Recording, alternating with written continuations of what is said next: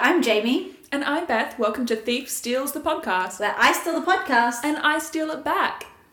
Welcome back. We're talking about the second season, the first episode, the Beantown bailout job. Not about a canned bean factory. I'm pissed off because I want to know how that plot would have gone. I feel robbed. I want to know about the baked bean factory. So, Beth, what did you think? okay. I am straight out the gate Okay. going to be brutally honest with you. Yeah. I spent the majority of this episode crying laughing because it's bad. Mm-hmm. Yeah. it's not good. It's bad in the best way, though. It, I had to pause the episode because I was laughing so hard.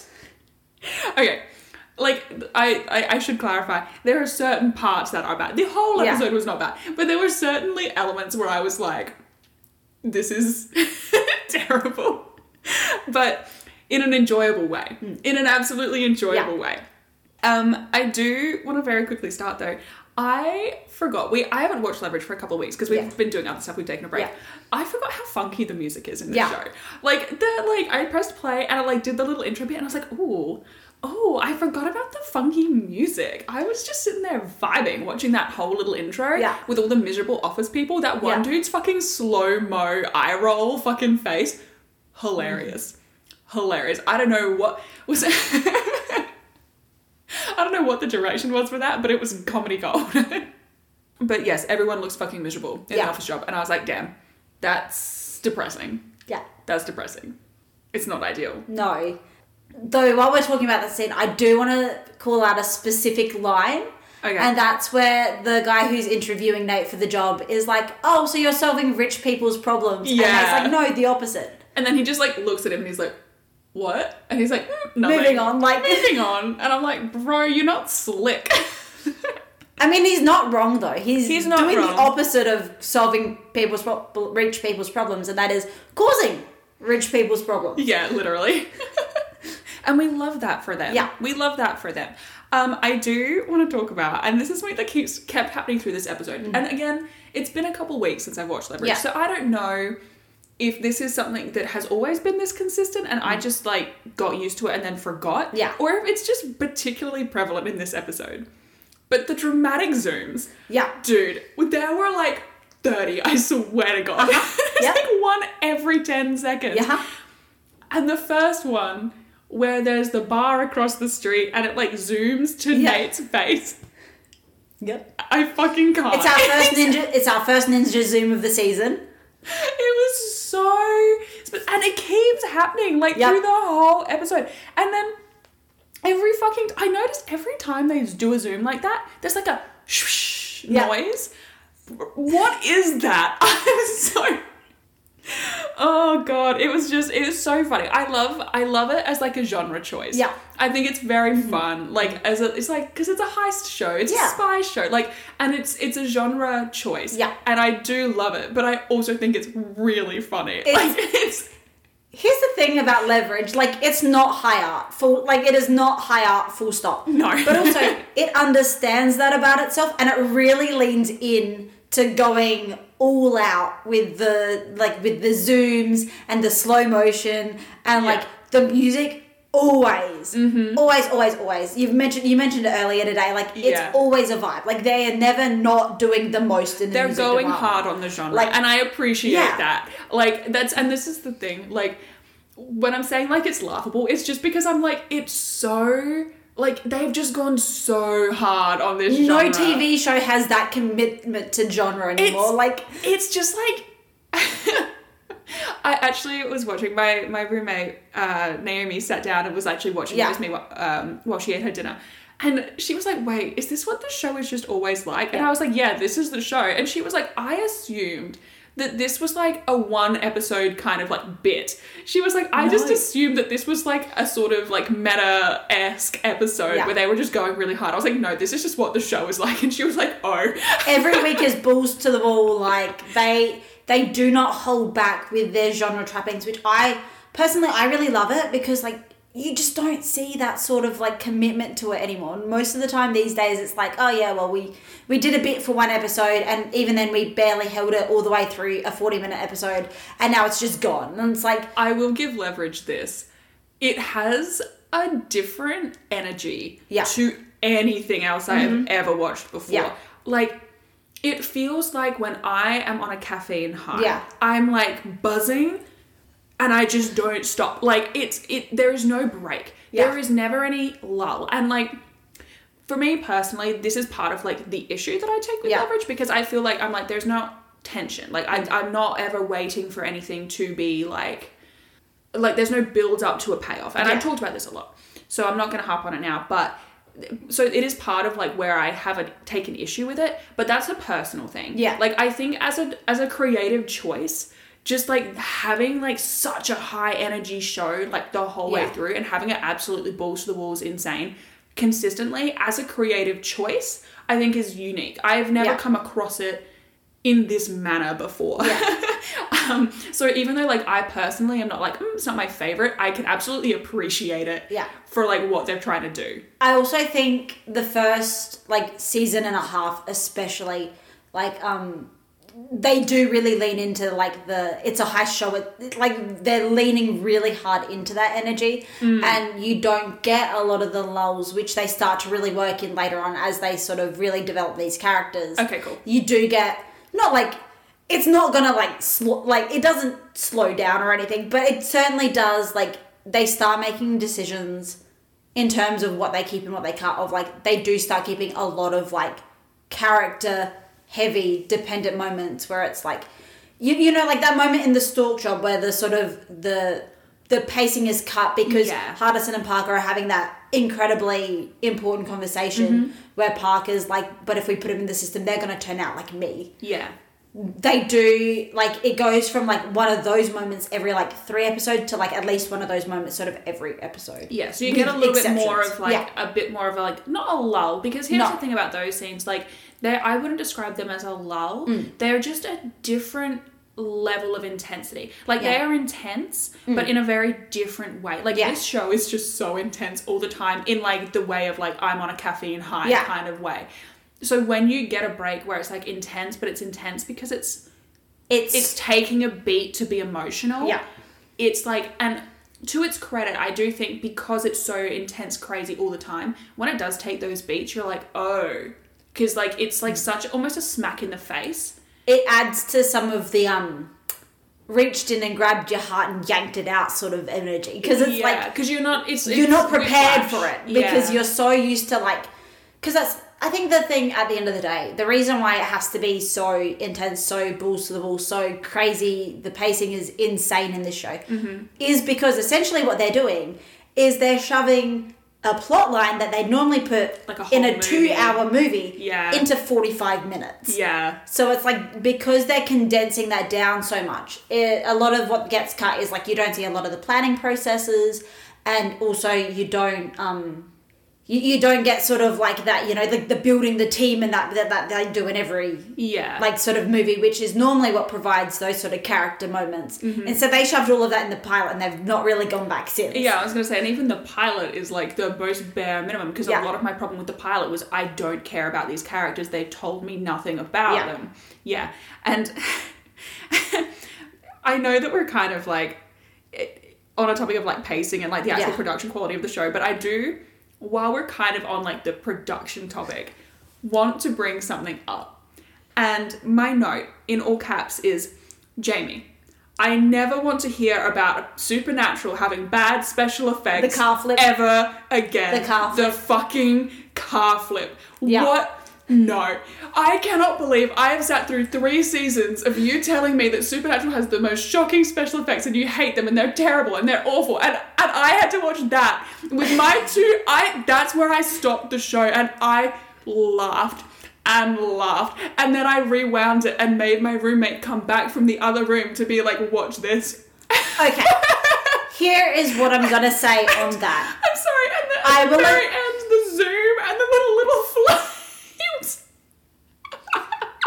Here is what I will say on that car flip. The reason that I am harsh on Supernatural's super special effects and production quality is they have special effects that are just as bad as that every single goddamn week. This is a special Yeah. occasion that they brought out the Aw. worst fucking special effects you've ever seen That's on the Leverage. nature of the show. This show doesn't have things that would normally require that level of special effects to portray. And my other issue with Supernatural is a lot of their special effects that are bad are special effects that they've managed to work out pretty well for many, many years. Like, you- like it's fake fire and stuff is something that's been done a lot. Like there is, and even back in two thousand eight, you could do fake fire reasonably well for a reasonably small budget. I'd still argue against that purely from the Hunger Games because the Hunger Games fake fire does not look anywhere more realistic than the supernatural fake fire, and that had much more of a budget and was like a decade later. I am not just talking about the fake fire here. By the way, like f- fake fire is just a stand-in. You know, because supernatural special effects are bad from everything from like the special effects makeup they use, which again, you can do really good special effects makeup, and that has been done for many, many years. You can look at other historically accurate, re- like relevant Historically accurate. I'm talking about 2005.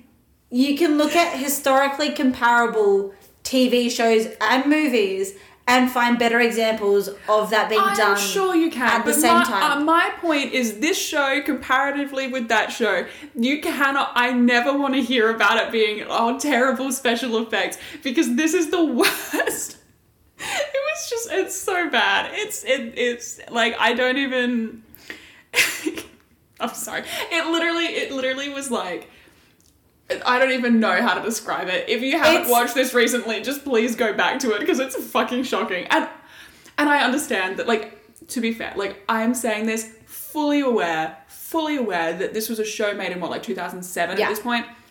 And I I, like I'm not criticizing it because at the time I'm sure that that special effect was like relatively, you know, Oh yeah, I, like to be I- clear here, I am not. I, the special effect is shit.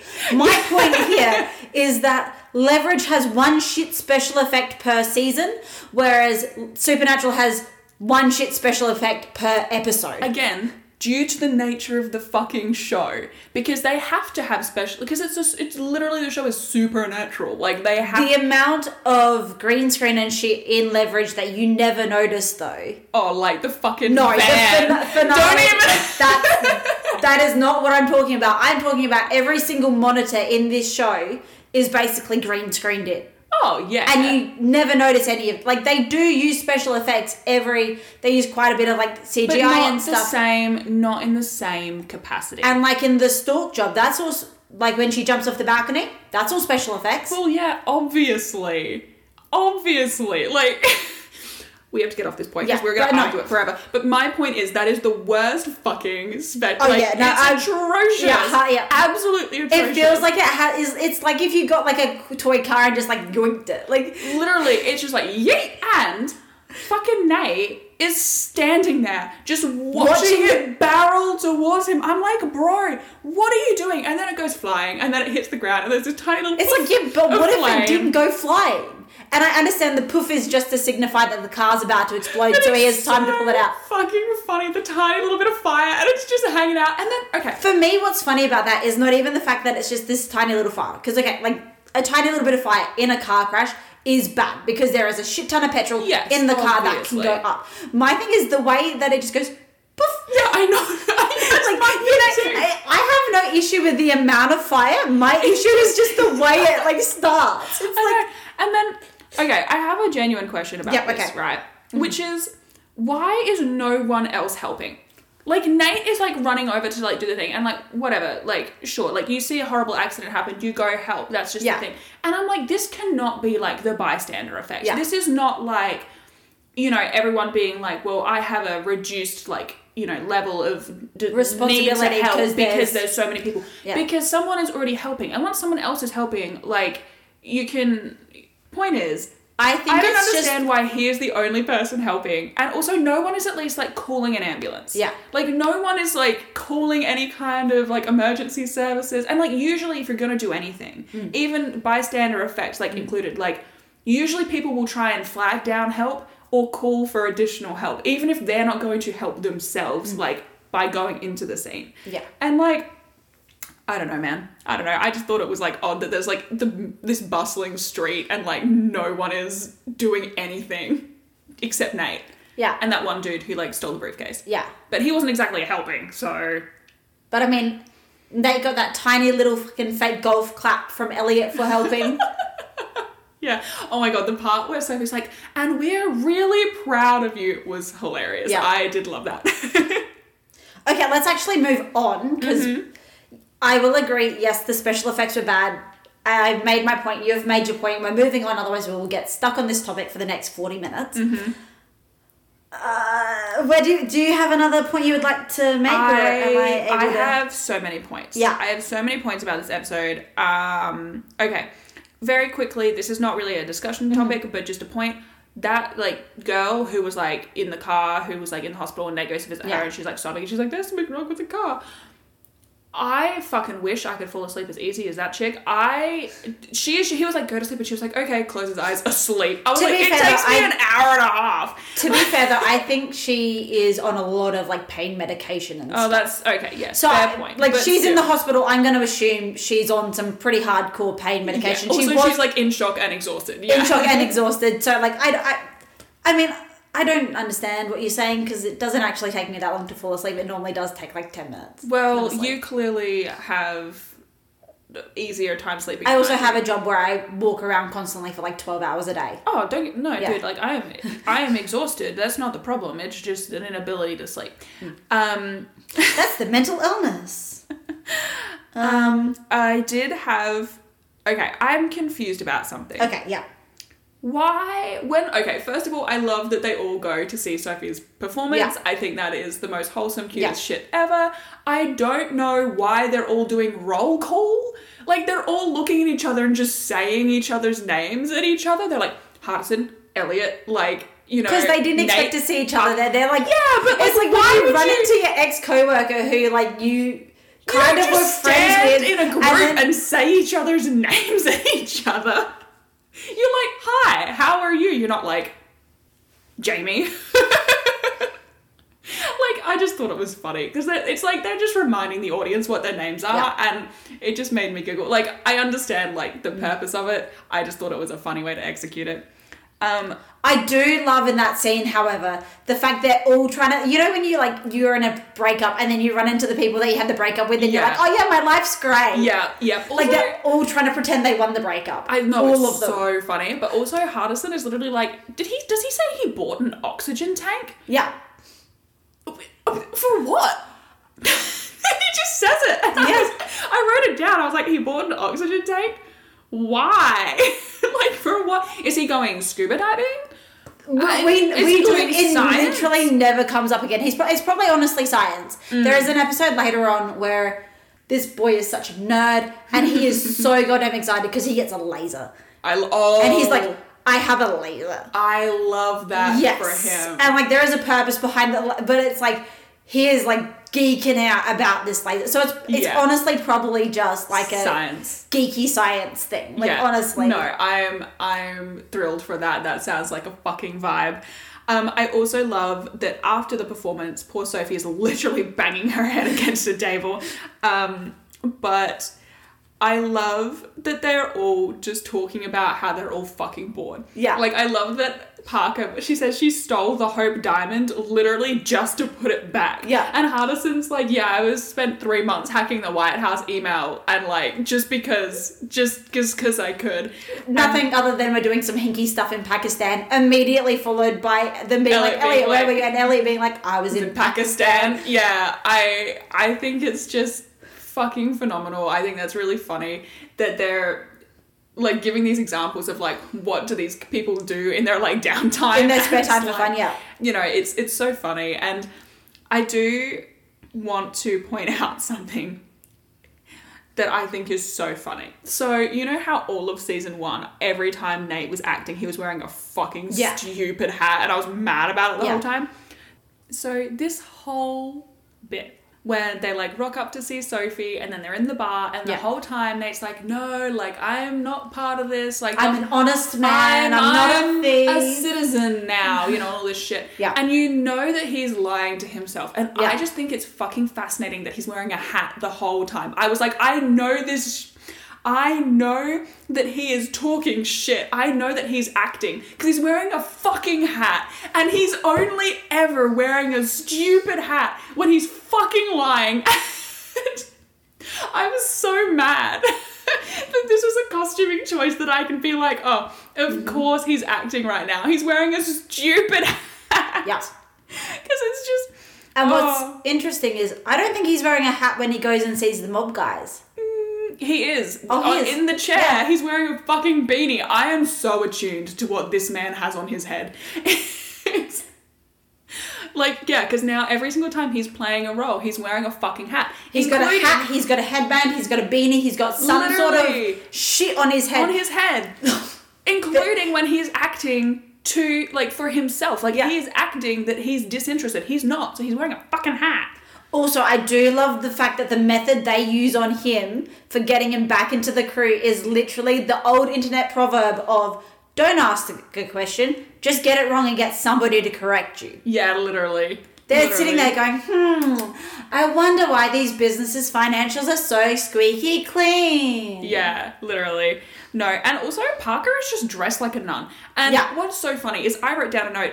Why is Parker dressed like a nun? And then Nate was like, "Why is Parker dressed like a nun?" Oh no, No, no, he says Eliot no. goes, oh, she's dressed like a nun because she's doing a con.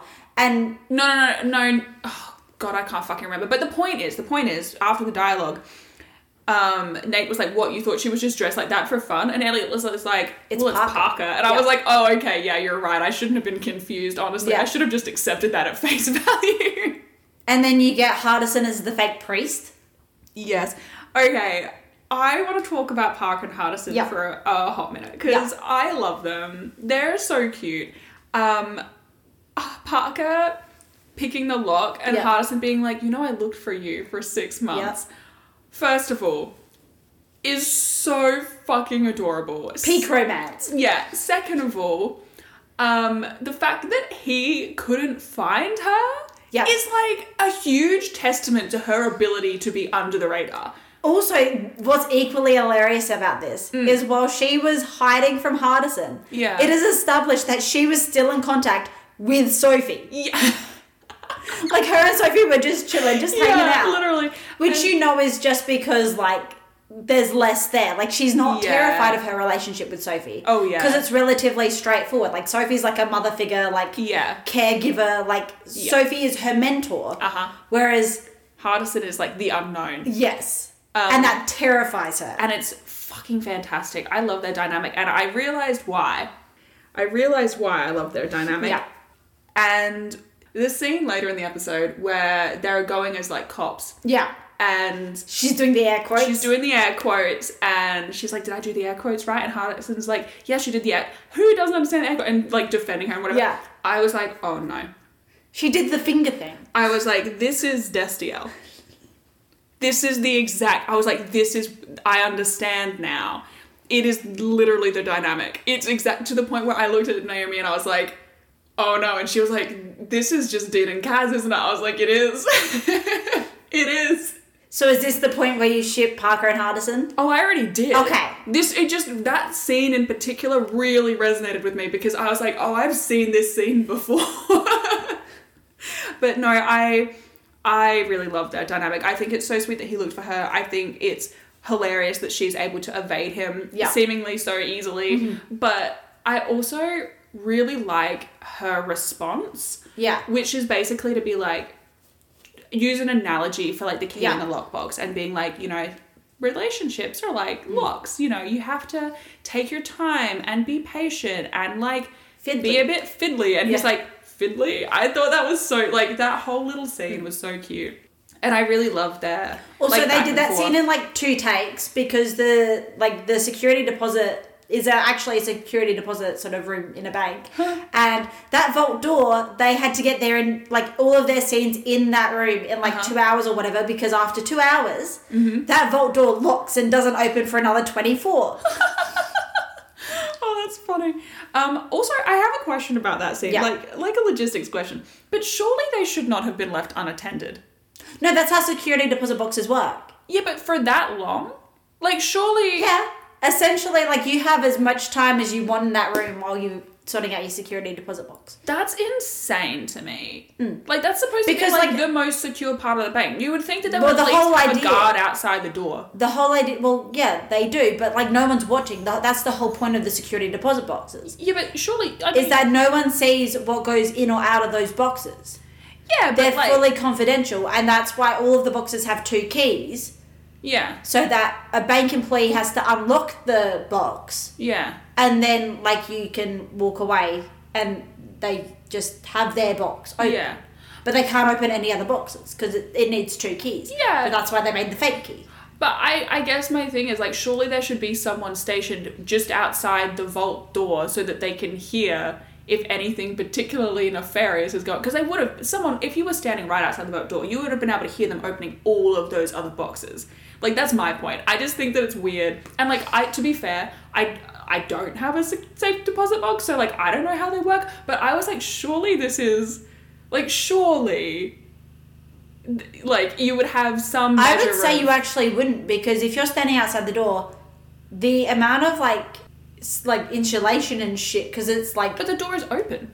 Like the vault door is open. So if you just had a guard stationed right at the like the entrance. I don't know if you'd hear it though because lockpicking isn't actually that loud. But like opening all of the boxes and taking all the shit Mm. out would be.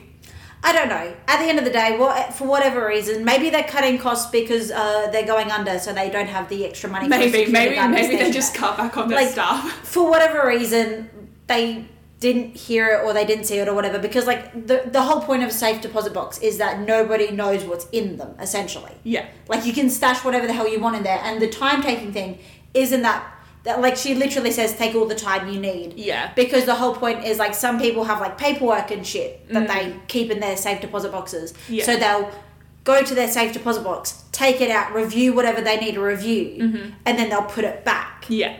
you know what I mean? Like, Yeah. And the whole point is that nobody else knows. present. Like it's like they're like the safe deposit box room is the one room in the bank that doesn't have a camera. Yeah. Like that's kind of the whole point. But yeah, and also you got to remember like Parker and Hardison are very good at what they do, Well, and like she Hardison's she's very fucking- quick at picking locks. Like Hardison's fucking like singing Twinkle Twinkle Little Star to the bank lady she's like walking away. I was like, bro, where were you going with that? Like, what was this what is was your plan? This is yet again Hardison just going hard. Like On the go- roll. he goes overboard. Like that is like one key thing that you will notice time and time again. Anytime he is undercover in any sort of capacity, Mm-hmm. he is like not subtle. Like when he's on a con, he is not subtle. He does not do like if you notice, Sophie often undersells. Yeah. Like she she makes herself seem like more aloof, more like Yeah. um, so that they want to sort of like gravitate towards her. Like she Uh-huh. Mm-hmm. sort of pulls people in by being like a little mysterious. Hardison does not do that. Like No. Hardison is just like, he like takes the exact opposite route. He's He's like so overwhelming. Yeah. It's like that tactic of um, you know how some people, if they're like like committing a pre-planned crime, they'll Yeah. wear like a really garish tie or like outfit Yeah. so that no one looks at their face. Like Yeah. you're so distracted by like whatever pattern is happening on their chest that you're not focusing. no, I didn't see his hair color. He was wearing a hideous pineapple tie. Like, yeah, exactly, exactly. Um, and I guess it's almost it's almost the same kind of like, idea. Like you're so bewildered by his entire existence that you're just like, I don't remember what he looked like. I just remembered he said "Twinkle, twinkle, little star" to me. um, which is really interesting because that's also basically Nate's tactic, which is literally just be Mm. Wear a so stupid hat and be annoying. be so obnoxious that they get so pissed that they don't think rationally about anything because they just hate him. Yeah. Oh, speaking of which, I want to talk about Nate's like role in this Yeah. con. So his role is basically to get beat up, and I Yeah. think that's funny. Uh-huh. But but when he says, "I'm gonna go call a man who tried to murder me so I can meet him in an isolated location." First of all, I love that line. Whoever wrote that, like, Mm. kudos. It's funny. Like, you know, as soon as he starts speaking, you know exactly where the line's gonna go, but it's still like, it hits the mark and it is funny, and I appreciated it. But also, my roommate turned to me and was like, I feel like he's in rehab and they are all really irresponsible friends. And it made me laugh so hard because between the fact that she kind of has a point, because he's like out, he's like, I'm not going to do this anymore. And then also I'm last season, he, season, he literally did go Literally, to rehab, and I said her, I and was he like, has now officially quit drinking. I was like, the funniest part is that, like, you're right on two levels. I was like, the first level being the obvious implication of, like, he's, like, left the life and they're, like, trying to pull him back into it. But also that he was literally drunk the entire first season and this is the first time he's ever been sober. and when they're trying to convince him to come back, and they're at the bar uh, after Oh. Sophie's play, and they're like talking, and he's like, "Well, I'm sober now," and then they go on and they're like, "We're the best," and he's like, "Look, to be honest, I was drunk most of the time. Yeah, I was like, Literally. Actually, at the very end of this episode, yeah, when Sophie's gone to see her boyfriend, which Yep. good for her. I love that for her. Um, I'm so glad she's finally moved on from Nate. Yeah.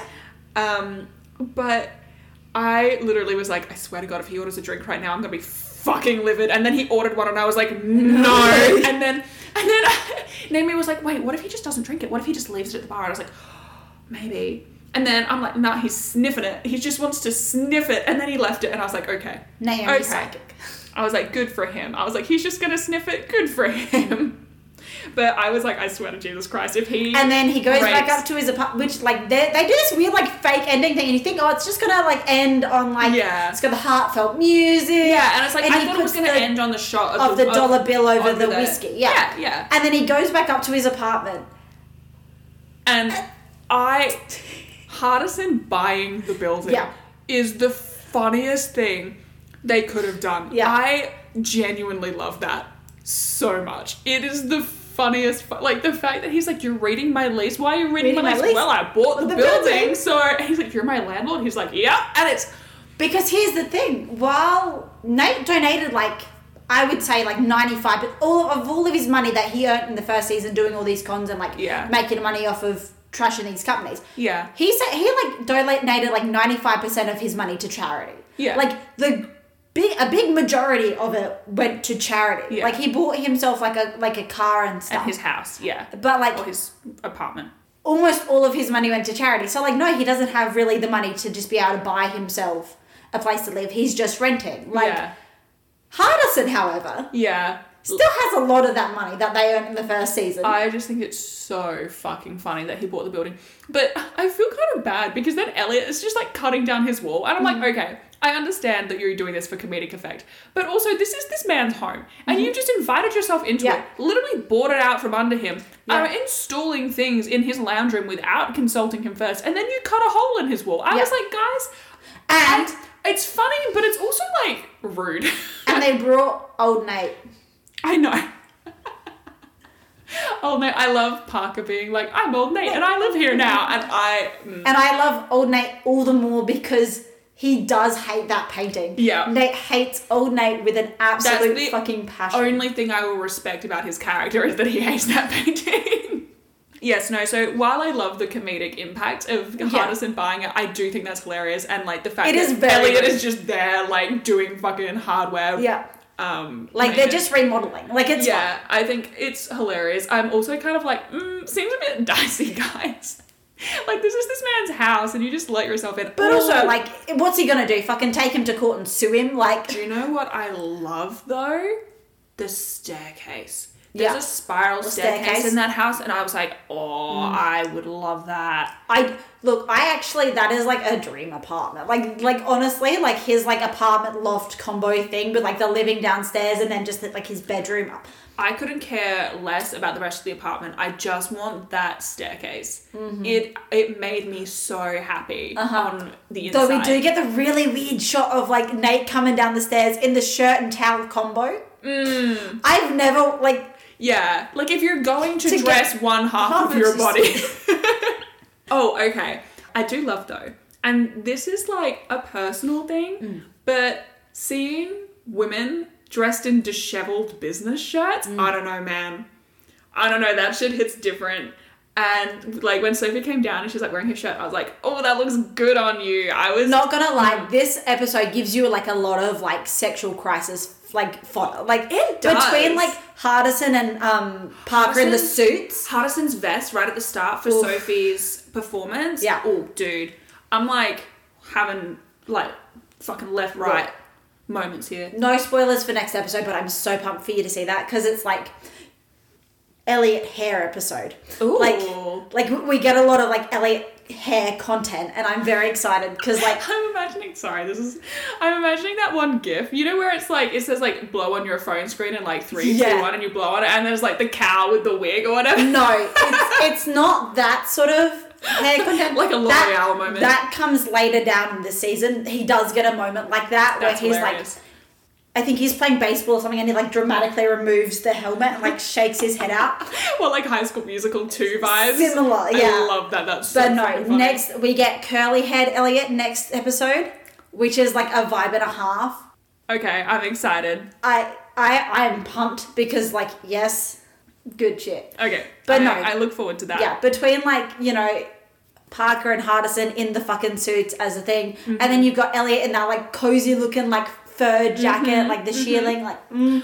and then you've got Yeah. Annie Croy, Sophie as Annie Croy. Oh yeah. It is probably my favorite alias. Oh, really? Of Sophie's in the entire like show. Yeah. Just because it's so different from all of her other personas. Mm. It's like she is like mob boss, like connected up, It's fun. like yeah. ready to kill a man, like Actually, one thing that Naomi commented, I should explain also. Naomi has not watched Leverage. This No. is like she would just happen to be eating dinner on the couch while I had Leverage on the TV, and her comment about Sophie was like, "Wow, she is like so calm and collected. She like seems like she has a level head. She's like everyone else here is losing their fucking minds." Yeah. I was like, "It's kind of her job." She's like, "Oh, that makes a lot of sense. She's really good." Yeah. I was like, "Yeah," but I want to talk about this scene. Yeah. Mm-hmm. With Sophie, where she fake shoots Eliot. yeah.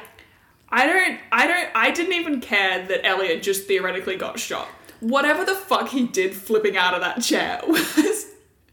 I don't know what. The amount of muscle control was. to do that fucking shit. Like insane. I don't know how it's physically possible to do It that, honestly. ridiculous. Was just like. And the worst thing is shot like three times. He kind of sat there and let it happen, and then he was like, "Wait," and then he like threw himself bodily onto the floor. I was like, And like, cause I- like the first shot hits, and you, and he looks down, and it's like, oh no, Yeah. like, oh my god, that shit hits. And I was like, And oh no, like- he actually got shot. And for a moment, I was like, oh no. And then I didn't care anymore because the next 10 seconds was the funniest thing I'd seen since the car flip. Yeah. And like, here's the thing though, this has the Mm. excuse of this is someone trying to fake their death. Like, Which, there is no like standard process but you for don't. trying to fake your death. Like, He just threw Exactly. It's the funniest shit. I'd I like to just see lay on the ground. oh, But, like- funny. like there is no excuse for the special effect because that is actually meant to be happening. That is meant to be a very real, like hard The hitting. car, yeah, yeah, yeah. But like this is like just some dude throwing trying to fake. himself Yeah. out for business chair, Yeah. just onto the ground, and then like no one checked on him. They were like, "Yeah, that seems about right." No, well, Oh well, Nate. Nate did. Yeah, all right, but like their henchmen in the background just kind of standing there, like watching it happen. Like, yeah, sure. I I do also want to ask a question yeah, about this scene. Um, it's it's about Nate. Yeah. And it's about an issue that I've had since season one. Yeah. And it's that this man has no volume control. Yeah. And apparently no fucking awareness of the people around him that are not his crew. So, and I'm going to talk about these two things in conjunction because they happen so close together. Yeah. So we get this really cool thing where Hardison's explaining some of the new tech. He's like, oh, Yeah. I've like re like yeah. designed the buds, so Buds that like that they're like they even fit better, sleeker, they're like, a better fit. yeah. Like you don't you only have to whisper to be heard. And I'm like, fucking cool. And I literally turned to Naomi and I was like, I'm so glad that he said that because all of last season Nate was fucking yelling into crowded rooms and I was like, it was stupid. And then, even though Hardison has just fucking explain that you only have to whisper, he is full on speaking at a totally normal, observable volume in front of the fucking mob people. He is maybe, maybe 10 meters away from them. I'm like, there is no way they cannot hear every fucking word you're saying, you absolute dipshit. And then, and then, after that whole thing has gone down, after that has all gone down, when Eliot is supposedly like dead and it's just Nate and Sophie standing there and like the villain guy walks away. He's not even fully three steps away and Nate's like, so how did you do it? And then Eliot just stands up. I'm like, guys, he's still in the room. He's still The there. warehouse is way too big for him to have like, fully left It has time. been two Yeah. seconds. I'm like, guys. I think that's honestly just like for sort of like It's it's just Yeah. for the pacing. Yeah. But I'm like, you could have at least shown the guy walking out a door or something. But no, or, it's like or at least change shots to imply that there was like a cut there. Yeah. And like more time has passed. That's just like Literally, but no, or like they could have cut away to like Parker and Hardison doing something, Yeah. or anything to imply that time had passed. But literally, it's like the man has taken two steps, and then Nate's like drops all pretenses. We all know each other. You're not dead. Like, and then Eliot just stands up, and I'm like, my dude, my guy, what? And like they're literally, they're probably like literally like ten meters behind the bad dude as they walk out, and Sophie's going, "I love a good death scene." yeah, literally. Which, like, honestly, her joy, like, I love that for her. I love She's that so for excited. her, but, but I also, like, guys, what are you doing? I do just kind of wish they'd done something like like a cut or something and like shifted the positions to Yeah. imply that more than like ten seconds had passed can you since this dude left. Like, I, I have this image in my mind, and it's just so fucking funny. Which is like Eliot's just gone up, and he's like they're chatting like they are in the episode, Yeah. And then the guy comes back because he realizes he's like forgotten something, Yeah. or he had to tell Sophie something, or whatever. He Yeah. comes back, and Eliot just drops to the ground, like like he just absolutely collapses, as if he'd been down the whole time. I just. It's so fucking funny Yeah. to me. But no, yeah, they didn't even like. They didn't I, even I- try. Honestly, I think in universe they did wait for him to leave because they're not fucking stupid. But also, like, Yeah. I do kind of wish when they had shot it, they had shot something that would imply that they waited more than ten seconds Not after the even 10 dude has left to like. It's literally and and yeah, and Nate's still fucking yelling. I'm like, Yeah. Hardison literally just reminded both you and the audience that you do not have to speak loudly for these things. Yeah. And yet here you are yelling into an echoey abandoned warehouse ten meters from the people who Yeah. cannot know your plan. Yeah. You absolute dingus in a dumb hat. Like Though we do get the fun line of "Ooh, they're gonna sh- shoot Nate in the face," Oh yeah, and Parker being like, oops, I forgot you could hear me. I do love that for her. which makes sense because they haven't really worn the earbuds in six months. They've been yeah, yeah. they've been broken up. I- They're all trying to win the breakup. I had no issue with that. Yeah. I thought that line was fun and a bit silly. My issue And also, there's that- no reason for her to be like necessarily quiet or anything yeah, because she's exactly. not she's in front of the mark. in the open with Yeah. like other people. But oh, I did want to talk about this when um Hardison tries past. He's like, "Get in the car if you want to live." and then they're like doing the full interrogation. I did think Yeah. that was very fun. Um, I I did enjoy that quite a lot. Pop culture references, the Dean coding intensity. I was gonna say that's how wait you know until it's the Parker Dean starts Cody making the character. pop culture references. she has one where uh, he says, uh, "Who you gonna call?" and she just goes, "Ghostbusters." Oh, I love that for her. Yeah, she's an Um, icon. I love Parker. Um, I I only have one more note. I have lots. I have two more notes, but I don't remember what one means. It just says he apologized, haha. And I don't know who apologized. And I don't know why I thought it was funny. I think it might have been Nate that apologized. She, he's the only one that's funny if, and it says mu- he, not she. it, it, it must have been. It must be Nate. He's the only one who has anything to apologize for, so. I do want to call out though Mm-hmm. Nate's fake mob laugh when she's on the phone call to like the mobster setting up the meeting. Oh, and yeah. Like the mob guys being like weirdly like sexist to like fucking Sophie, and he's like, Yeah. Yeah, and he's doing the most awkward laugh of all time. It's like- I'll give him credit for that because yes, I have definitely been in that situation where someone has said something and you're like, I'm not in a position to get mad at you right now, so I guess I will just awkwardly exist. Just- yeah. Um, oh, I wanted to talk about. I'm a little bit confused, and I don't know why, Hmm. but this episode to me really felt kind of like CSI. I like, as particularly, particularly the scenes with Nate and the little girl. Hmm. Every single scene that was the two of them, for some reason, I was like, this feels like an episode of CSI. And the I colour grading. I don't even watch CSI. It's the color grading. Is that what it is? Yeah, they I use similar not- color grading to what you'd see in like CSI or something. I could because not it's put my finger on it, but I was like, why does because we're going into like sort of like crime show territory, like Mm. yeah. crime mob shows, like Yeah. They, they went into like that crime mob show sort of color palette. Because I was like, And so they, they used all of that. This is like exactly what I was saying in um, the bank shot job. yeah, They really like to take the color palette of sort of the genre that they're playing in and incorporate that in. So like the bank shot job obviously was taking inspiration from like westerns and stuff. So you got a lot of the oranges and the browns and that sort of stuff that accompanies like the desert setting. yeah, Whereas this one, because it's going into sort of like organized crime, you know, mob boss, sort of CSI, like detective. yeah. Yeah, they really leaned into those sort of color palettes. Yeah. Well, it clearly paid off because I was literally there like, why does this feel like Yeah. CSI or like Bones or like Castle? Like it really had that energy. Yeah. And I was like, for my life, I'm like, why does this feel like this? But now that you've said it, like it makes a lot of sense. And actually, I did have one other point that I wanted to bring up, which was at the very end when the guy, like, they've set him up and he goes to the hospital and Yeah. he's got the briefcase and everything on him. Briefcase and the gun, and he's using He's the gun to the open gun. the curtain. I'm And like, then the first thing he does, first of all, hilariously tries to hide the gun behind his back, and there is literally an officer mm, standing Right behind, behind him. him, yeah. But I'm like, how is this not the like investigator's first question? Because he's like, like his the whole point is like, well, if you're not guilty, like, what are you doing here with the briefcase? I'm like, with the briefcase? What's he doing there with a gun? what, what's he doing in like what, like ICU, Yeah. brandishing a gun around in the bed where like the guy is supposedly supposed to be? I was like, how is that not your first question? Mm. How is this not? How is your first point of order, order not to just disarm him? No, you're gonna ask about the fucking briefcase.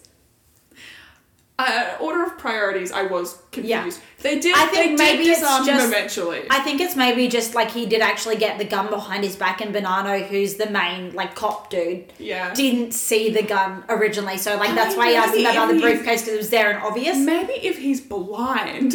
Yeah. anyway, I just thought it was funny that like he's, he was like, "Oh yes, you're holding a relatively normal thing to have in a hospital. Let's disregard the entirely not normal thing that you also have in your hand." I just I thought it was funny. Oh, I do wanna. We should actually probably talk about the fact that Nate's now sober. Yes, He's not drinking. That's important, And we get- and good. Yeah, we get the really fun moment where the boss, who's also like the mob boss, Mm-hmm. is like, he was drinking a lot. You know, you know what a mess people are when they drink. Yeah, yeah. It's like this dude is like shaming the hell out of you, and you like he doesn't, even know. Yeah, I did love that. I do. I'm glad that they brought Nate back sober. Yes. I'm glad that they did it this way as well for a couple of reasons. First of all, because because they already did the episode with the rehab facility, I think it would have been a little bit much to go through for the audience to watch him go through the process of like Getting sober. getting again. sober again, mm. only because we'd already done it. If Yeah. they hadn't done that episode, then I think it would have actually been beneficial to the show and to his character to mm. show him going through it. But we've already kind of seen it in a condensed format, so I, I understand why they didn't do it again. Secondly, obviously, it's been I think six months since they've seen each other, so it's Yeah. like a it's plenty of time For him to be relatively stable in his sobriety. It's Yeah. not like it's been like a month and he's been sober for three weeks. Yeah. Like, exactly. Um, but also, I'm glad because, and obviously, I don't know if it comes back to him having a problem with drinking down the track. I would be surprised if it. just leaves it and he's sober for the rest of the season. Yeah, like I would be surprised if it doesn't come up at some point in some capacity. Yeah. But I obviously don't know like how much it's going to impact future episodes Yeah. and seasons and his character. But I do like that. I do like that if they wanted to, they could leave it here. Hmm. They could be like, okay, he's worked on this. This Yeah. is something that is it's always going to be part of his character Yeah. but it is not going to be a pervasive part of his character anymore. It will be something that he went through. Yeah. And like something that will continue to impact him, but not in the same way. Yeah. Like I kind of like that they've put that growth there. I think if we'd come back to season two and Nate had still been like drinking and stuff, I would have just been like, why? Again, like, Like it, like because so much of the plot of season one was centered on Nate and how much he was struggling with Sam's death and like all of that stuff. I think having now wrapped up that sort of arc, Hmm. I think wrapping up the drinking in the same way is Yeah. kind of like it makes sense. Like it feels correct. yeah. If they had carried on with the drinking, I feel like it would feel like that chapter was not closed, Yeah. You know. I do want to point out though that Parker has a theory that he's creepier when he's sober. um, and I also, I know I hate it when you do it to me, but I'm going to point something out because this will be a helpful tool for us later on. Oh, okay. The mob guys know who Nate's father is. Yes, I wanted to ask about this because Yes. that was I wasn't expecting that. They go, You're Jimmy Ford's kid. Yeah, yeah. and because they uh, they knew that he was going to be a priest, and I was like, that's wild knowledge for you to. Just It's it's have. not just like, yeah, but Yeah, it, it's not like wow, you look kind of familiar. Mm. It's like oh no, we know who you are, and we know who your dad was, and also we know intimate things about your life. yeah. Like, yeah, I that's interesting to me, and it does make me wonder, like, because we I've talked about before, we don't actually have a lot of information on any of these characters, particularly You sort of not- get one thing about them and nothing else. yeah, but even the like one thing we get is often not explained. Hmm. So I hope that that is something that like obviously you're saying it, so I assume it Yes. comes out. Oh yes, it does come up. Don't don't worry, it does come up. It is. I, I kind of hope that it comes up in a relatively significant way because I do think that that would be a really fun sort of plot, even if it's not like a main plot, but like a subplot Hmm. to have. Like it would be fun if they're like running a job or whatever, and similarly to this episode, like they keep coming across people who like know Nate somehow, but Yeah. he doesn't know them, kind of thing. I think that would be a really interesting and fun kind of narrative foil for them Yeah. like a good way to like realistically and sort of overarchingly have something that like is actually a block to them succeeding in their comms Yeah. because they're they're so good at what they do that you need some sort of unexpected human element to come into play. yeah it's really it's really throw them. hard it's really hard to believe that they're going to be foiled just by either their own like fuck up or it's like the uh, uh Like if you look at the, the end of season one, I can't remember if it was the finale or a couple episodes before the finale, but they had the one-on-one fight with Eliot and that other dude, and I said to you, I was like, I just don't believe it. Mm. Yeah. Because they have set up Eliot to be practically indefeatable. Yeah. And then they just expect me to believe that this one dude can beat him. Like I, I Mm. Yeah. don't believe it. And it's a similar thing, like because they have been set up to be so good, yeah, like you need something that has Mm-hmm. actual potential that you believe could actually bring them Yeah. down. Because at this point, we don't- really don't have anything yeah, um, like that at all. The only thing we had before was that Nate was drinking, and Yeah. that was a threat. yes. The fact that he wasn't of his like sound He was kind of out of control. threat. Like he was exactly. And so now that you've wrapped that storyline up, Yeah, or for the minute at least, you know, we now don't have anything yeah, we have maybe the fact that Sophie and Nate's relationship is a little bit tense, but it has always been Yeah. tense. It's just a different kind of tense. Yeah. And you maybe have the dynamic of Parker and Hardison having something happen Mm. that makes them a bit weird with each other. But like even that is is pretty minimal. But having having like a organized crime ring be aware of Nate and something about his past and like that's fact that's fucking Mm. Yeah. Mm. fascinating. And then if you bring Sterling into that, because I'm sure Sterling's got ears on the ground, like Yeah. you know, I Oh yeah, Sterling. Like Sterling's. I feel like a lot of shows like this, they would have sort of had have Sterling be the season one villain. Yeah. he's the villain of season one. We've wrapped up the season one storyline. Sterling's not coming back. I feel like a lot of shows, like especially with someone like Mark Sheppard, who does a lot of work. Yeah, he's in demand. He has Yeah. a lot of other jobs, uh, especially if they can get the actor back. Like they just sort of like that's okay. Like Yeah. they're no longer dealing with something that's relevant to Sterling. Sterling's just sort of floating around there, but they're not going to bring him back. Sterling does come back. I will. Yeah. I will confirm that for you. I've I've already pretty well told you that anyway in the past. I yeah, Like I assumed that this was going to be. Well, I also knew from fandom stuff too. So Yeah. like, I I assumed his character was going to be more ongoing. But Yeah.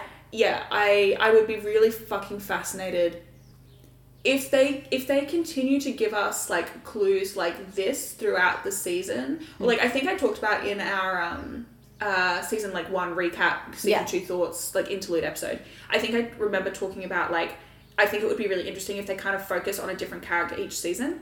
Um, and I, as much as like we would have just finished focusing on a Nate season, I this does make me actually interested in getting more information on Nate. Yeah. Whereas at the end of season one, I was like, I can't, I couldn't care less. Like I'm so much more interested in these other characters. I feel like they have so much going for them. But having this like tiny crumb of information makes me be like, oh, Yeah. maybe maybe I do care a little bit about Yeah. this character. Like, which is good because at this point, like up until now, I've been like, I don't Yeah. care. oh, Nate in season one is like the biggest asshole of all assholes. He is He's just fucking boring. Yeah. And Like, like, I don't so on top of him being a asshole, as long as they're dickhead, he's a boring dickhead. Like, but no, he does like especially with like the because he's now sober. Mm. Him being sober it does like, and you can see it even the way he like relates to the little girl that he saves in that. Mm. This is more like what he was like before his son's death. Because Which makes sense. a- as we know from what Maggie said in the season finale, like you would, he is not the same person. Well, he is I'm- not the man. Like he is. To be fair, to be fair, like as much as I hate Nate, Mm. You go through some, you go through any sort of trauma like that, you're not going to be the same person you were Mm-hmm. No. before you went into it. Like, and that's for better or for worse. And that's not just like a Nate thing. That's just No. generally that's real people, not just fictional. But Yes. um, so like I understand him being like a changed man because of his severe trauma, but Yeah. um, it is nice to see him sort of now that he's sort of relinquished his dependency on substance Yeah. he does sort of get some of his like personality Back. back Yeah. in like a different like a different facet of his Yeah. Personality back which is nice to see like he's clearly more like in this just in this one episode he shows more empathy than i think i've seen Yeah. and considering his like h- half of their job is to be fucking empathetic with the people yeah. who are like struggling Yeah. like um yeah yeah Definitely nice once once he sort of gets his revenge specifically on Blackpool Mm-hmm. and he sort of closes that chapter of his life, he does let go not of all of his anger, oh, but God, he lets wouldn't go imagine that he would yeah he lets go of a like a decent chunk of it. Like and mm. you can see that in that he's way softer in this episode than he has been all of the first season. Like the first season he is like even with the team, not just with the girl mm. who he helps. I did have a question about that though, because I was confused. This is specifically relevant to. I also don't know her name. I, Zoe, actually, I Zoe. think it was. Yeah, the young girl. Yeah. Um, she gives him her necklace at the end of the episode, and I couldn't figure out why. Like, I understand that it's like an emotional like thing, like it's like ending the episode on like a little bit of an emotional beat. But I was like trying to like justify in my mind why this girl, because remembering that she explains that that necklace was bought for her by her father when her mother died. Her father, who she nearly just lost. Like, I don't understand why she would give away a gift with that much significance, specifically because it was bought, like, for the saint that her mother was named for. Like, hmm. and I don't understand why she just gives it to him. Like, I think it's just like her, like, because he saved her life, full stop. And also, the thing is, it is established in what we see of the episode that, like, it's not like he just saves her life and then is yeah. noped out. Like, he, he goes and visits her in the hospital, he, like, he helps out, like, and all, like, he, he has the phone call with her midway through the episode when he comes down the mm-hmm. staircase and the, like they have like bonded big Yeah. over this and like fair enough he fucking saved her life like any other situation would be like that's really weird you're bonding with like Yeah. a middle-aged man Yeah. as like a teenager but i think it's just It's- like because she spent time with him she sort of realized that like also his behavior is paternal not Yeah. like predatory No. but yeah i just i like i understand i understand emotionally why they would include that scene i just like logically Yeah. can't understand why she would give him the necklace mm. specifically like i understand i think it might just be that she's a teenager and she has no money to buy something yeah but like it's almost Yeah. like i could imagine if she like made him a gift like Yeah. if she gave him like a thank you card and wrote something Yeah. like heartfelt in it or something or if she like got him his own necklace like they got him something like i would understand that like like oh now we have a matching Yeah. kind of thing but the fact that she gave him this necklace that was a gift to her from her father for her dead mother. I'm kind of like seems like the kind of thing you wouldn't just give away to some Yeah. random guy even if he did save your life. Like you would find some other way to thank him. So like i understand the gesture but i did think it was a weird choice. Um and this isn't really a complaint either. Yeah. it's just like an observation. Like yeah. I just thought it was an interesting interesting choice to choose something so uh, so specifically, specifically, sentimental. personal. Yeah. yeah Okay, I do just want to call out one line. We're probably not going to talk about this, but uh, never before has a production of The Sound of Music made me root for the Nazis. I what a review. What a scathing review! Like, That's pretty bad. That's pretty bad. Uh, uh, in the first season, when I say like Sophie's always going to be bad at acting, but Yeah. most of it's now it's it moves to off screen. This is what I mean. The Like, fucking you see part- the aftermath. the fucking part where they're like, "You can sing," and she's like, "Well, not as well So as I act," act, and they're like, "Oh." uh." yes, no, I did think it was funny. Also, did Sophie get a haircut? Am I Yeah. crazy? I felt yeah, her hair was longer in the first season. Yeah. So she does like it is established in the first season. Like she wears like hair extensions and shit. Like Because I thought like her if you ever notice her hair changing length or whatever, you can either assume it's a wig, extensions, mm. or like she's Well, just I mean, cut it. Like she doesn't really keep the same look pretty consistently. At the start of the episode, I was like, "Oh, is she wearing a wig for like the performance?" Performance, Because I was like, "Her hair is different. This mm. is certainly not her." But then it's like stays the whole episode, and I was like, "Oh, she just changed Yeah. her hair." But I was like, "Am I going crazy?" But yes, obviously, like through the seasons, like or through the first season at least, she wore like wigs and whatever. But Yeah. Like the one that's specifically coming to me is um in the Juror Number Six job when she plays yeah, the like yeah, yeah, yeah, Indian yeah. businesswoman and she has like the massively long hair and like you actually see her like unclip her extensions Yeah. and like clip in and out the ponytail extension so that she has massively long hair. Yeah, no, I like, I just wasn't sure initially. I do love the way that this show makes use of wigs, etc. like it, is something continuous through the seasons and like yeah, That is something sense. that I absolutely will give it over Supernatural. And I can't think of a single wig that I'm thinking like that I've seen that I'm like, oh, that was like specifically bad. Like yeah, some of them look pretty fake, but like that's kind of the point. Like the Yeah. reason they look fake is because it's like, oh, this is a character, this is a costume. I did Like, it's the not- part where Parker is trying on the like '80s clothes or whatever, Yeah. and she's like the fucking shoulder pads. I was like, my god. And she's doing the robot. mm-hmm. They didn't actually really script that basic. Like they had the basic script, Mm. but a lot of like the staging and movement is just sort of the actors messing around and having fun. Oh, that's cute. I like that. Yeah. I think sometimes. And Hall and Oates comes back. Hmm? Hall and Oates comes back from the bank shot job. They make weird callbacks to Hall and Oates throughout the show, and he specifically says, "I've got like a 1980 Hall and Oates character. The first three months are all Hall, no Oates." And you have him I'm calling out. absolute blank. I have no idea what you're talking about. You have oh, that's gonna be sad. That's Sorry. just it's nothing. It, look, it's nothing plot significant. It's just like a fun little thing that they do, like call outs to, Okay. and they just call out Hall and Oates for some reason. What the fuck is Hall and Oates? It's a band. Oh. Yeah, so I'm Hall like sitting a here band. like trying to like, is it a cereal? No. Is it a, is no, it no. a person? Hall Oates. Hall Oates is a band, um, and you get the first mention back in the bank shot job when he's listing off the list of demands, Oh, okay. Yeah, I did and he and that. the bank robbers apparently requested a Hall and Oates CD. Mm, okay. Yeah. Okay. I'm with so you now. fun little thing to look at, not not plot significant, even slightly, unless you count like uh, Hardison being a Hall and Oates fan plot significant, like I'd say it's important to his character. Now I kind of want to listen to Hall and Oates. notes and learn something about Hardison. Oh, we also have to mention Sophie looking under Nate's bed. And like Oh that whole weird Yeah. What a fucking choice. Um, and then the part where she's like telling Eliot, Yeah. like, mm, dude, I, if if I, I think it's pretty found- safe to say that she's just messing with them. Like if I, I okay. like she's having fun. She's having a great time. Here's the thing. It's kind of like I said earlier about like Hardison buying the building and then them Yeah. immediately doing reno.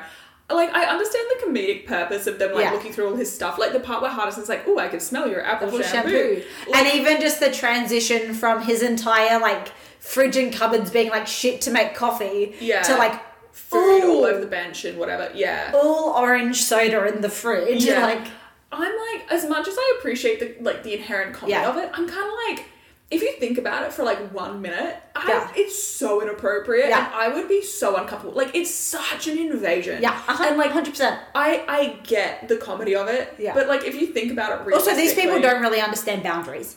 Yeah. Oh my god. Like this dude. It is important to note that I think the only one of these people who was properly socialized as a child was probably like Hardison. Like, Yeah. none of the others. But even Like- so, like, I'm I'm just like, my god, like. Nate's like directly asked Eliot to like get rid of this stuff, and he comes down, and there's like triple the stuff. And he's like, this is not gone, this is more. Yeah. And I'm like, I kind of like feel bad for him. I'm like, damn, they're like gaslighting the fuck out of Yeah. you. They're like, oh, we didn't know that that's what you meant when you said those exact words in that order.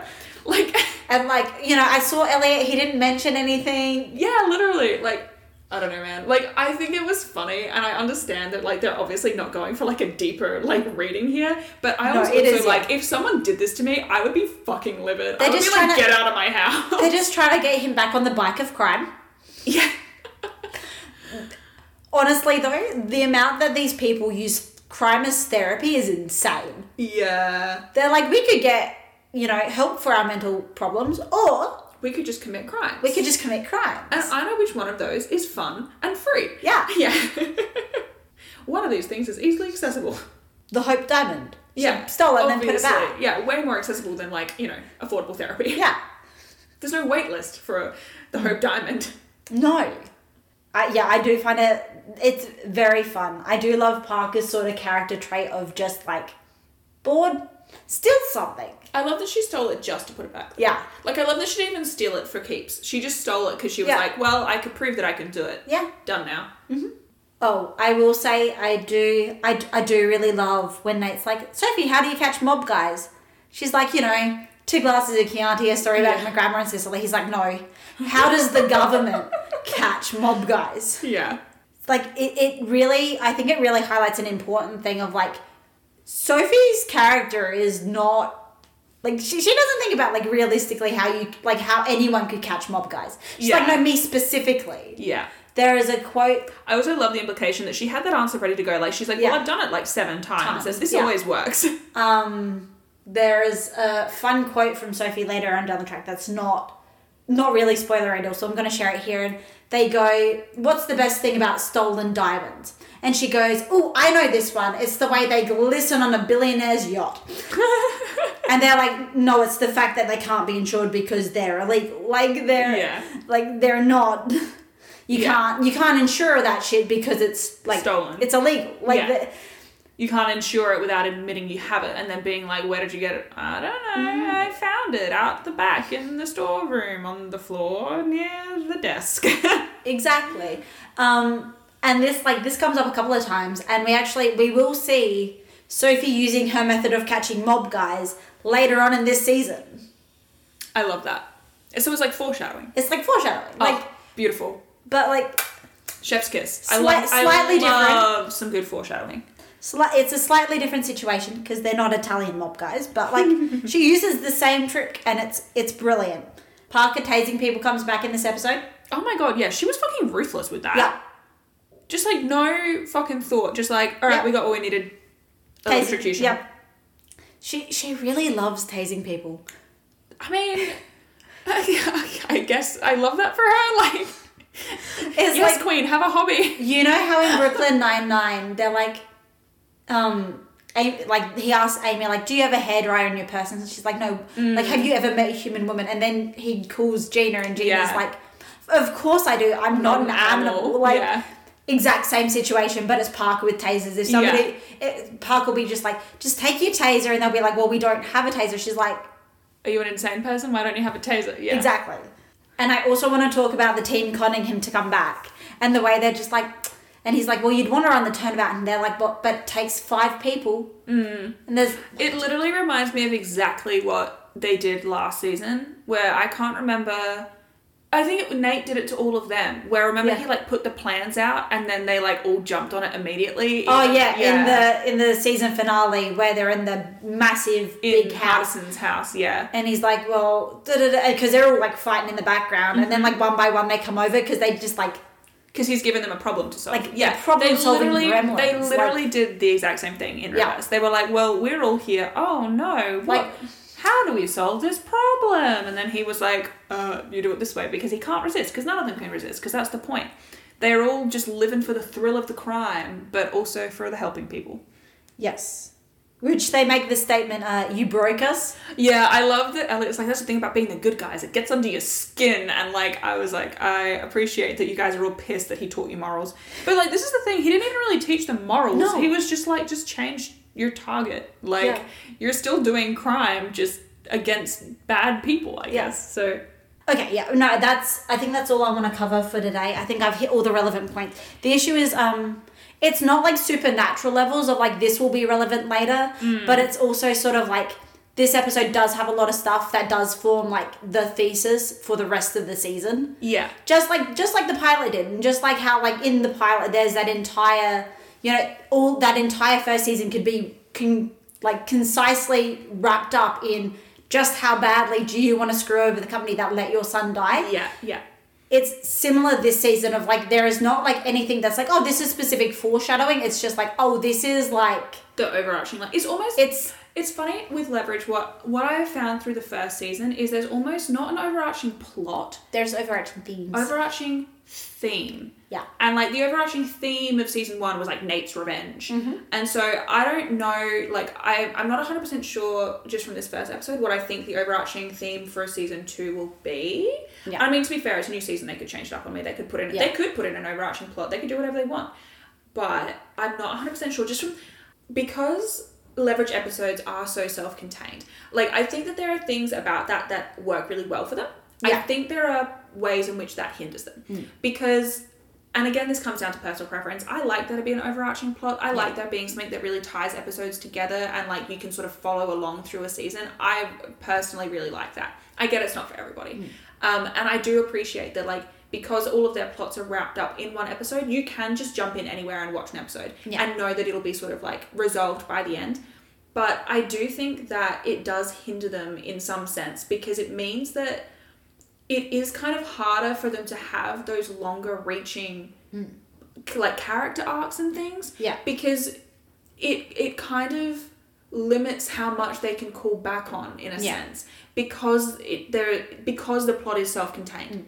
so if you're spending too much time referencing past stuff suddenly it's not a self-contained plot, Plot anymore anymore, yeah. suddenly you've broken that i guess that sort of pacing yeah like so you can bring in new information Yeah. but it's really kind of hard to draw on previous stuff too much outside of like a, a joke or like a callback Yeah.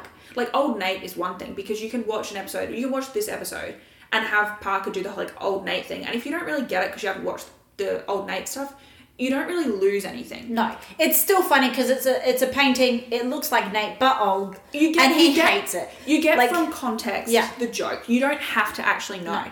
But with a lot of the like overarching character stuff, like it is hard. And even honestly, even with Nate's drinking in season one, like it's prevalent through all the episodes. It's there. But it's like for how often we see him drinking and drunk, the amount of time they actually spend addressing it is really limited. Hmm. And I think part of that is because you can't have conversations that really carry over between episodes in the same way. Every conversation they have needs to be conceived, had, and resolved in that 45 mm. minutes because you can't really have it carry over Yeah. to the next episode.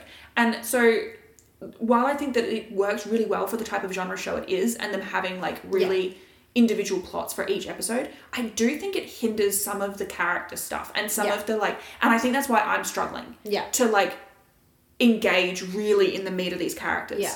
You know? Because I'm like I want to be like, oh yeah, like this episode, like blah blah blah blah. But it's it's hard.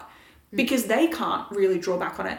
So you can't really draw back on it. It's like you can, but yeah I, It's I'm a just gonna say the same thing over and over and again. it's a Sorry. mo- it's a more subtle way of doing it than a show that has like a really an overarching Overarching plot that plot, okay. moves through se- through Yeah. the episodes. Yeah, yeah. So, and yeah, I'm not 100 percent sure on what the theme of this season's gonna be. just take a guess. Take a stab in the dark. What do you th- what do you think the theme was this season?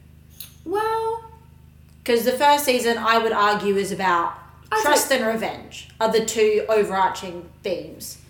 It's See- about the crew learning to trust each other and like revenge and vengeance and I honestly, I'm trying to think about it from healing More, and moving past trauma I am thinking about it from a more character-based perspective, just because Yeah. that's how I consume media. Um, I would suggest. I mean, the whole show has the overarching tone of "fuck the rich," which Yes. I love. That's Uh, just the thesis that's, thing that's, for the that's entire the show. series. Yeah. That's the series theme.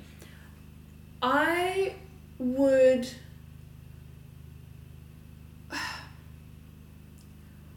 What I would like to see, I think, just just based on this pilot episode. Obviously, I said before, like I'm interested to see like how people knew Nate's Nate's dad, and then sort of him by extension. Like that's fascinating, and I'm hoping that they're going to mm. expand on that a bit more. I'm interested to see how Sophie develops this season specifically. Yeah. And the reason for that is because so much of her last season was just her having a thing for Nate. And I think that if they are going to move away from that and like have sort of break up that ideal of that relationship, I think it's going to allow both characters to develop in a much more satisfying way. Hmm. And like what I'm kind of assuming is that it's going to be a little bit of a like when they wrote the show and pitched the show, they thought that Nate and Sophie would be the like Ross and Rachel kind of couple. Yeah. But then as they actually wrote it, they were like, oh no, Parker and Hardison are the like couple with No, it's like it's like Do you know it's what I the- mean? no, it's the exact same as Friends because when Friends was originally pitched, it was they were like, Monica and Joey. no, no, it was meant to be Ross and Rachel. They were meant to be like the couple It was of the show. supposed show. to be Monica and Joey. I'm not, but what ended up happening was they like the couple that they wanted you to focus on Yeah. was Ross and Rachel. Like they were like, we want you to focus on Ross and Rachel. They're gonna be the ones that everyone's like, will they, won't they, sort of thing. But then in the background, you ended up having Monica and Chandler just sort of Yeah. accidentally developing into something that was just like Yeah. And outstanding. yeah, exactly. Almost the same thing with Nate and Sophie and Parker and Hardison. It's sort of like Yeah. Except that I've, I, mm, actually, do you know what? That does work because I don't like Ross and Rachel, No. and I don't like Nick. I don't like Nate and and Sophie. sort of these two characters that were designed to be together, and then sort of realizing they don't work together. No, I yeah, and so I really hope that we get more of Sophie sort of becoming her own character independently of her shit with Nate. Yeah. Because so much of what we know about Sophie is just her history with Nate, and I mm. I I don't care. Like I want more about what she's up to, just as her own person, you know. So I hope we get more of that. I guess in that same line, for all of the characters, I really hope we kind of get to see them all develop as people in this because like the first season is like the more kind of it's kind of the novelty of the Yeah. like of them working together Mm. i kind of hope this season we get more of them actually developing as like individuals Yeah. within the group like the first Yeah. season about them becoming a group Yeah. now i kind of want to see how them being part of the group helps them individually too. Yeah, grow. like how having that support of the group helps them develop as Yeah. people individually. And also, I just want them to give me some more fucking information about these characters because I still don't. I've watched a whole season. I know nothing more than I knew in the pilot, almost. Like, so I, yeah, I I want more from the characters in terms of like who they actually are and how they came to be that way and where they're going. Like, I just want some fucking information. okay, so based on that, there are some ex- episodes that I'm very excited to, for you to see this season. cool beans. Okay, anyway, I think I'm all done for the day. You all done for the day? I am all done. Okay, what would you rate the Beantown bailout job out of five? I am going to give it a three. Mm-hmm. Yeah. I feel like as a season opener, it was kind of eh, like it was fine. It was just like any other episode. Um, I would have given it less, except that I laughed so much during this episode. Like Yeah. it, it made me so happy. Not necessarily because the of it being good, No. but the amount of This serotonin. this episode is like it's a cheesy cheesy mess. Yes, Like like the amount of serotonin that this hour of television gave me is worth it getting an extra like half that's why it's peak comfort show. so It's I, like free serotonin. so I'm gonna give it a three. I reckon it would have gotten like a two and a half, it, like like a real midway point. Yeah. Um, except that it just gave me so much serotonin because it was so silly. Mm. Um, that I'm gonna bump it to a three. Also, I never actually explained. Do you know why it's called the Beantown bailout job? No, I'm still confused about that. Okay, so basically, well, bailout is obvious because Yeah. the bank's getting bailed out. Beantown is a nickname for Boston, which is where they are. Oh, That's- that's all it is. Yeah, that's really different. Do you know Yeah. what's funny is when I started the episode, I was like, oh, maybe it's like a cafe because they were talking about fake Yeah. businesses, and I was like, Beantown. That could be about like coffee No, beans. so- I was really thinking about food. I really got hung up on So- the word bean. The fact that it's called like the nickname for Boston is Beantown because like they're like their, their iconic dish is baked beans. Oh, oh, so I was on the right fucking track. Yeah, just wrong. just completely wrong. Yeah, little too literal. correct concept, wrong execution. Yeah. Wow. Okay. Anyway, while we're talking about names, the next episode is called the Tap Out Job. Ooh, What do you think it's going to be about? wrestling. Wrestling. off the top of my head. Okay, because you tap out. Yeah, you know, okay. like if someone's like down and they like tap the floor, Yeah. that's like if someone says, "Oh, tap out," that's like the first thing that comes to Okay. mind. Anything else that you're thinking about the name? Well, if it's if it's I'm I'm straight up just gonna say it's wrestling. If it's Okay. wrestling, mm-hmm. then I assume it's gonna be an Eliot focused episode Yeah. because of the five of them mm-hmm. who's gonna be in a wrestling ring. It would be Eliot. Yeah. Which I'm kind of keen for because I really like Eliot as a character. He's he's fun. Also, we haven't had an Eliot focused episode since like the two horse job. Yeah, it's been a while. Which Yeah. because that was like the first half of season one. Yeah. So I'm like I'd be pretty pumped to get some more Eliot stuff. I think that's really fun. Yeah, I don't know. Maybe it'll be to do with like um the the only I've just watched Bridgerton again with Yeah. my roommates. So I'm thinking about how there's like the like the setup bet essentially. Mm. I'm like wondering if maybe it's gonna be like some kind of like gambling ring where they're just like setting up the fights Mm. kind of thing. So maybe Eliot goes in to like make sure that the fight like is flipped the other way Yeah. or something. Like I don't know. That would be like my my guess. Otherwise, otherwise tap Yeah. like tap out. So it could be maybe to do with like water sanitation. Oh, so you think they're gonna pose as plumbers? Well, no, fucking maybe, but like it like. My initial, like my immediate reaction, as soon as you said tap out, I was like wrestling. Like Okay, yeah. immediately. I didn't have to think about it. It just came to my mind. But like if I was to think about an alternate, tap, water, Yeah. tap, like we know like having access to like sanitary water is like Yeah. a big humanitarian problem in a lot of places across the globe, but like particularly like in Flint, I know, like in the Yeah. US, that's like a huge fucking thing. Mm. So like maybe they're gonna make some sort of commentary on that situation mm. or a similar situation, you know, because that would fit Though with to the be fair, I general do think this is 2009, whereas Flint didn't really rise to prominence. Like it was always an issue, but like it wasn't really a massive But until I think about 2012. But it's also so. not a like it's also not like a singular instance. No. Like there similar issues have always existed. So they could potentially be doing some kind of similar story where there's like an issue with like contaminated waterways. It could be like a pollution, like maybe there's some big company polluting a local waterway or something. That seems on brand. Um, but that would just be like if I was to come up with an alternative. I really Yeah. don't think they'd go that way because your money's on wrestling. my my money is on some kind of like organized fighting ring i Yeah. think like whether or not it's like maybe not wrestling specific maybe it's like a like an underground like fighting Mm. ring that would make sense if it's going to be like rigged for Yeah. betting like that would be my my guess i Yeah. think yeah okay. can you imagine if i was on the money sorry that just about does it for this episode. Thank you so much for listening. If you want to interact with us at all, you can find us on all of the social medias Tumblrs, Twitters, TikToks, discord Discord, etc. We'll put our link tree in the description below so you can find us there. Suggested conversation topics include least favorite Nate headwear. Sorry, I like had an absolute blank on what we actually talked about. Wait, no, worst special effects. worst special effects, uh, justice for leverage. Um, I don't know. Sophie finally learning that she can do better than Nate. Yeah. I love that for her. A list of characters that it would be better for Sophie to date than Nate. Exactly. Nate's sobriety. I like Mm. that's you know quite an important topic. Where's Maggie? Yeah. Mm. I almost thought that Maggie was going to show up actually at one point.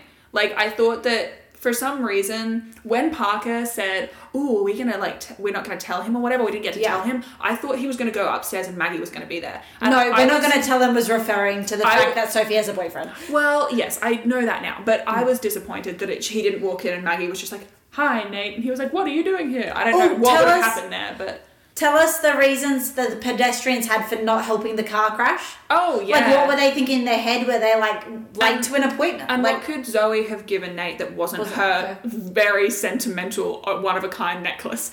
Like, I mean, honestly, though, anything you want to tell us, like, we'll be happy with. we just want friends. oh dear. All right. Anyway, Bye. thanks. Bye. Jesus Christ. I don't know if that new outro is better or worse. Uh, yeah. Look, we'll hone it. We'll hone it.